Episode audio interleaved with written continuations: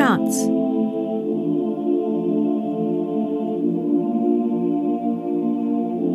Chapter 15 She slept like the dead until her eyes popped wide open, too early, and refused to close again. Her heart pounded in her ears, every muscle ready to move. Blocks of sun were bent under the ceiling, rich enough to be late in the afternoon. The curtains boomed softly, reminding her of the seagull taking off. A few fluffs of dust had braved the maid's sharp eyes and spun through the crisp air. The apartment was daytime silent. Nothing painful came here. Ash was a soft ice sculpture tucked around her, still doing the big spoon thing. She hadn't even let Marianne shower alone. Partly it was to distract her from the scars, she was pretty sure because of Marianne's embarrassing freak out on the beach. Partly, it was that Ash was fully engaged in hovering, worried that Marianne would vanish again. It would go away, she figured. Just one of those trauma responses. It was kinda odd to be fussed over. Marianne wasn't always sure what to do, or if she should say thank you and how many times, or if it should be sorry instead. A little awkward, maybe. And good. It felt pretty goddamn good. Chicken noodle soup with tiny noodles on sick days good. Her stomach growled and pinched and did all of the hungry things in the wake of the surge of adrenaline. She worked her way carefully out of Ash's entanglement and shambled to the kitchen. She meant to make a breakfast sandwich, daydreaming of bacon and eggs on toast. While she cooked, she polished off a jar of dill pickles, leftover souvlaki, a tomato, and ate the sandwich bread before it hit the toaster. Then ate each sandwich component as soon as it was ready. After that, she went on to raid the pantry and emptied a box of Lucky Charms into a mixing bowl. There was only enough milk to lightly dampen it, and she guzzled a bottle of iced tea to help it along. It was just fine despite the ruins of empty packaging on the counter. Ash hadn't mentioned food included in her lunatic rampage through the city, so it was possible that she hadn't eaten at all. Five days, though. But if she was in danger, Ash would have taken care of her. But vampire energy. Guessing was just pulling theories out of her ass. She gave up and swept the garbage into the trash, scrubbing the few dishes she'd dirtied, cleaning the counter, the routine, like the quiet, felt impermeable. They'd never get up here. She cracked open another iced tea and wandered into the living room, thinking of sunset. Cloudy. Great. The lower mainland at its most mundane. She saw her notebook on the table beside Ash's reading chair. Bits of paper stuck out the top. They weren't hers, she had post its for marking pages. She curled up in the chair and picked it up. Tore an envelope. It was the least Ash like thing Ash did. She should start leaving bookmarks in strategic places. The first one marked a page where Marianne had been bored and had started doodling awkward rabbits and foxes. The Disney Robin Hood and Maid Marian, poorly remembered and really badly drawn. She'd had every intention of ripping out the page, but hadn't gotten around to it. Maybe she'd leave it. The second scrap was at the end of her notes. She recognized Ellie's bold scrawl, picking up where her own writing left off. She'd gone to talk to Nika, taking down her account of the warehouse. She stared at Nika's name for a long time, willing her eyes to move on. The fridge kicked on, making her jump. This is stupid. It's just words. She cleared her throat and wiggled into a more comfortable position. She quickly learned to concentrate on the details. Nika's recollection of the big room was the same as hers, more or less. She'd seen Marianne drugged into sleep on a table, and her bag, and remembered how Sarah had told her that Marianne had everything but the kitchen sink in it. That was cool. She'd been thinking about escape. It was the kind of thing you always figured you'd be smart enough to do when you watched movies, but who knew, really, until the time came. She had seen Tommy, but no one else, not until Van Hoff. Tommy had wheeled Nika into the room with the fire pits. She didn't mention hearing a heartbeat. Marianne frowned and fetched her pencil case, picking out whatever differences she could find, highlighting and making notes. Not that Nika was wrong. She saw different things, and that was useful. And Marianne's pendant showed her things Nika wouldn't be able to see. It was important to know what someone like Ellie would see. She paused on the description of Van Hoff, remembering his eyes. Nika talked about the sickly, yellowed eyes, too. She didn't see the black stuff. Van Hoff was tall, she said, but stooped and held himself like someone in pain. There was something terribly wrong with him, and he was wrapped around with bandages that were sunk into him, covered over again with fresh ones. He was still bleeding through them. All of him was like an open wound. Nika remembered his voice because he sounded like he had a lung problem, a fluey, liquid rattle. She thought he was British, she said. It was hard to understand him, but she definitely heard a British accent. Ellie hadn't made her recount how she was hurt. She was awake. That's all it said. Ellie could probably get hospital records or something, since she was this special sort of cop. It was awfully simple, wasn't it? She was awake. So much could happen in three words. Harrowing account. The fuck would you know? The doppelganger perched cross legged on the end of the coffee table. It probably knew Ash would hate that, and maybe it did it just to get a rise out of Marianne. But it wasn't really there, and at the moment, it didn't seem to wish her any harm. I was there. Were you? You know I was. I lived it with you. You're welcome. Marianne didn't want to give the doppelganger credit for anything. How? You poison me, I poison you.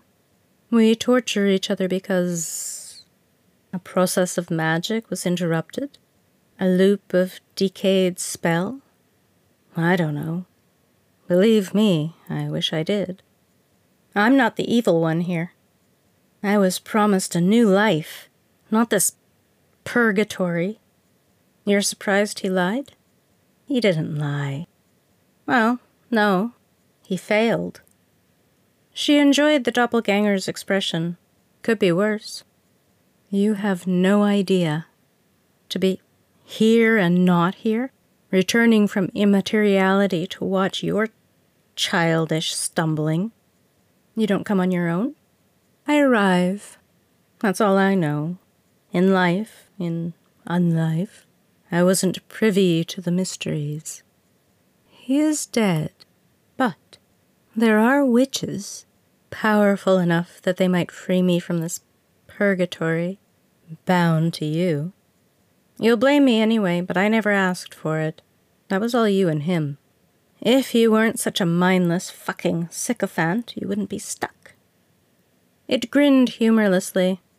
Sometimes you don't suck. It's better when you give in to the darkness. Being pissed off at bad shit is just good sense dumbass. Marianne? Ash stood at the end of the hall, wearing silky dark red pajamas and a confused expression. Morning. Who who are you talking to? Nothing. Or no one. Thinking out loud. Hmm. You don't talk kindly to yourself, if that's the case. If. Marianne thought quickly. Ash knelt in front of Marianne's chair, propping her chin on her hands. Her expression was calmly expectant. Damn it. I kinda am. Kind of. Marianne sighed. I could have been. Hmm. How'd you know? You're my favorite subject of study. I know your tell. In addition, you don't talk out loud. You think to yourself and swear out loud. What's my tell? It would be poor strategy to reveal my secrets. They're mine, technically. Technically. There was a long silence, Marianne closed her eyes. She wasn't afraid that Ash wouldn't believe her or understand. It was more that she was afraid of all the possible trouble that the doppelganger could be. Nothing wrong with procrastinating bad news. You remember the doppelganger? Now you're in for it. The doppelganger looked pleased. Of course. It's still here. Kinda. I see it sometimes. It can talk to me. Ash frowned. An hallucination? Not. Okay. I don't know, actually. I've never hallucinated. I think. It comes and goes randomly. It can't touch anything. It looks like it did after it died. It's really gross, she added. Like that's my fault. Does it affect anything? Not physically. I think it helped me at the warehouse. It doesn't know anything I can't, but like it was more awake than I was. It helped me when he. you know. It's benign. Ash took her hand, grounding her, helping her over the memories she wanted to ignore. I don't know. I don't think so. It's self interest. If I die, it dies. Maybe if it could figure out a way to live without me, it'd take it. Better believe it. How long has it been haunting you? I think it popped up first when we were fighting the siren. So long as that? Sorry. I should have said something, I guess. Why didn't you? Marianne examined her tone. Ash didn't seem hurt or angry. I didn't want it to be a big deal. Or, like, be crazy. It may be too late for that. Wait, what? Ash kissed her hand. You're gloriously mad. Marianne barked out a laugh. Hey! Is it still here? Sitting on the table. Tell it to get off. The doppelganger was irritated, its malice thwarted, maybe, and vanished. That seemed pretty purposeful for something that said it didn't have any control. Ash set the notebook on the table and returned to the hand holding. Does it bother you?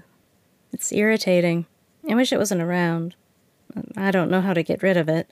We can turn our thoughts to it. Anything else? Deep dark secrets? I don't think so. Ewan still haunts you. I guess.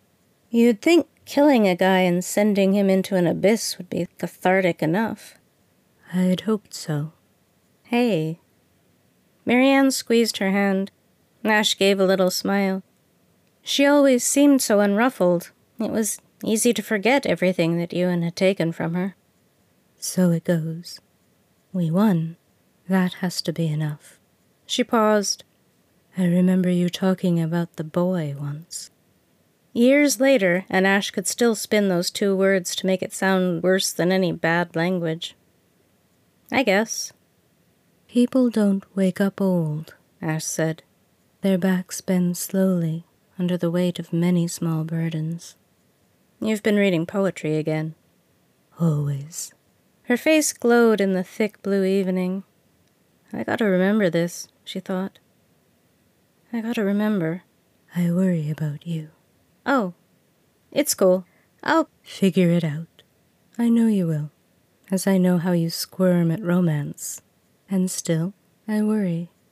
I guess it was pretty bad this time. Her voice was too perky. Far closer than I ever want to see again. And with your last breath, you command me to do something that I believe you know to be impossible. Uncool. Last words are last words for a reason. Life is too often unfair. Who told you? Nikki. Look, I get it's a vampire thing, but if something happens to me, try to keep on trucking, okay? Otherwise, I'm going to wrap myself in cotton and never leave the bedroom.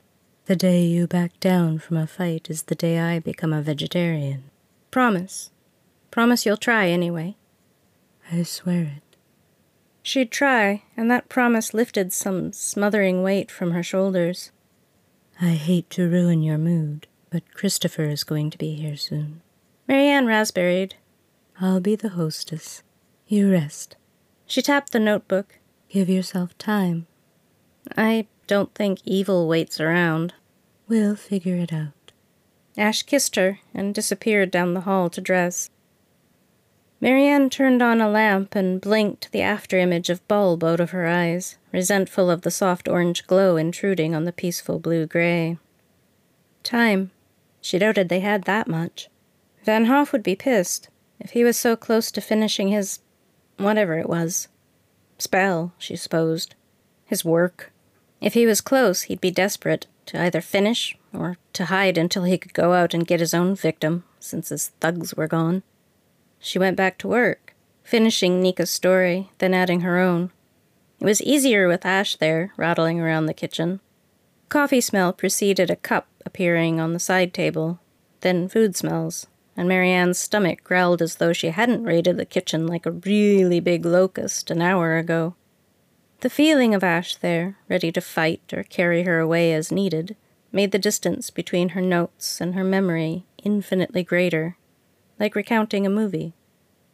She tore through her Cobb salad and ice cream dessert, perilously close to abandoning silverware and going at it by hand. When Ash didn't say anything about her breakneck pace, Marianne paused and hid her burp behind a napkin. So, this is normal. You need to catch up on human food. I'm gonna have a food baby pretty soon. She rubbed her stomach. She felt close to full this time. Food, baby? Ash laughed. Jean's gonna be tight. You tease. Not in the ass bit. A little round stomach has its own charm. She sipped her Nestea cautiously, then drank more enthusiastically. Peachy? she asked, seeing the flavor on the label. Peachy keen, jelly bean. She glanced at the door. Get your poker face on, my darling. Shit. For what? Christopher? She nodded. Abe isn't so bad, she allowed reluctantly. Ironically, I'd like you to be more cautious just now. Wait? I'm not sure. Jeez, I'm sorry. It may be nothing. Just play along. You got it. I should see if my jeans still fit. Ash caught her hand. Before she could do it, Marianne kissed her hand instead. You're on to my game. Her eyes were bright, pleased, almost too naked to meet. Jeans fit. She dragged on a Maple Leafs jersey that was longer than usual and covered her stomach even when she lifted her arms. She could worry about body image later. Right now, its familiarity was comfortable, even if the team's success rate was depressing. Ash had vamped through cleanup and was breaking out the booze by the time she was back. Unfair advantage she muttered. The best use of supernatural speed. So we can add dishwasher to the list of potential jobs. Lord spare us. She grinned and dodged Ash's playful swipe, going to answer the lobby call chime. It was Christopher, retro lapels long and sharp enough to take out an eye. He squinted into the camera. Come on, darling. Don't make me wait like a peasant. Tempting. With a sigh, she hit the button to let him up. Any requests? Ash held up a glass. Marianne's stomach burbled unhappily. Just iced tea. Long Island? Just regular. Island. Need to get back up to full hit points, she added, when Ash looked surprised. You don't need to explain. And Marianne believed her, even knowing that Ash was still fretting. The engagement ring skipped through her mind. It really should be on Ash's finger by now. Christopher tapped out shave and a haircut on the door, because of course he did. At least he finished it, though. We have a bell, she pointed out. Marianne, thank God. He gave her a bone crushing hug. Forgive me, darling. You don't know how worried I was for you and Ash. It's an incredible relief to see you safe with my own eyes. She smoothed her jersey. No problem. I'm good. We're good. He glanced towards the kitchen, then stooped a bit and looked her in the eye properly. I've never seen her so driven. She was mad to find you. He gave her a crooked smile. Thank you, so much, for holding on. For my sake and for hers, I owe you. Don't be a stranger. Come in. Ash, my darling. I'm so glad to see you safe and successful. Christopher repeated the hug. And Maybe Marianne wasn't an expert yet, but Ash's expression wasn't as purely joyful as it always had been before. They camped out in the living room. Her tea had been poured into a glass with ice, like Ash was living with a civilized beast. Christopher held his glass the way Ash did, fingers light around the rim. It's good to see you back together. I trust nothing dramatic occurred? There's likely some strange security footage, Ash said. You can plead temporary insanity. A short bout of amnesia, anyway. Ah, after. He looked at Marianne. Yeah, after. We've started comparing notes between Marianne and Nika. I know the task force is eager for more information. He shook his head. They're well out of their league. Ash, when has involving the police ever proved fruitful? Ellie isn't like other cops, Marianne said. She's been there. She has experience. Christopher's look was textbook patronizing. Yeah, yeah. I'm sure you got a great story from the olden days about how cops let you down. Whatever. Ellie's had our backs. Whatever. This generation is too efficient by half, one word, to dismiss centuries of experience. You can read all you like into a look, my dear. The truth is that our kind seek out solitude for good reason. We're at our best as such hunters. Not entirely solo, Ash said mildly. Still, mingling with. Wow. Racist much? It's less about race, my dear. The differences are deeper than that. You aren't making things better for yourself. It's a simple reality. Sure, you guys are superior in every way. Until the sun comes up. Ash smiled. A hit? A very palpable hit. Christopher rolled his eyes. May the heavens defend me from my darling Ash when she starts quoting the bard. Humans have a vested interest in this hunt, at least.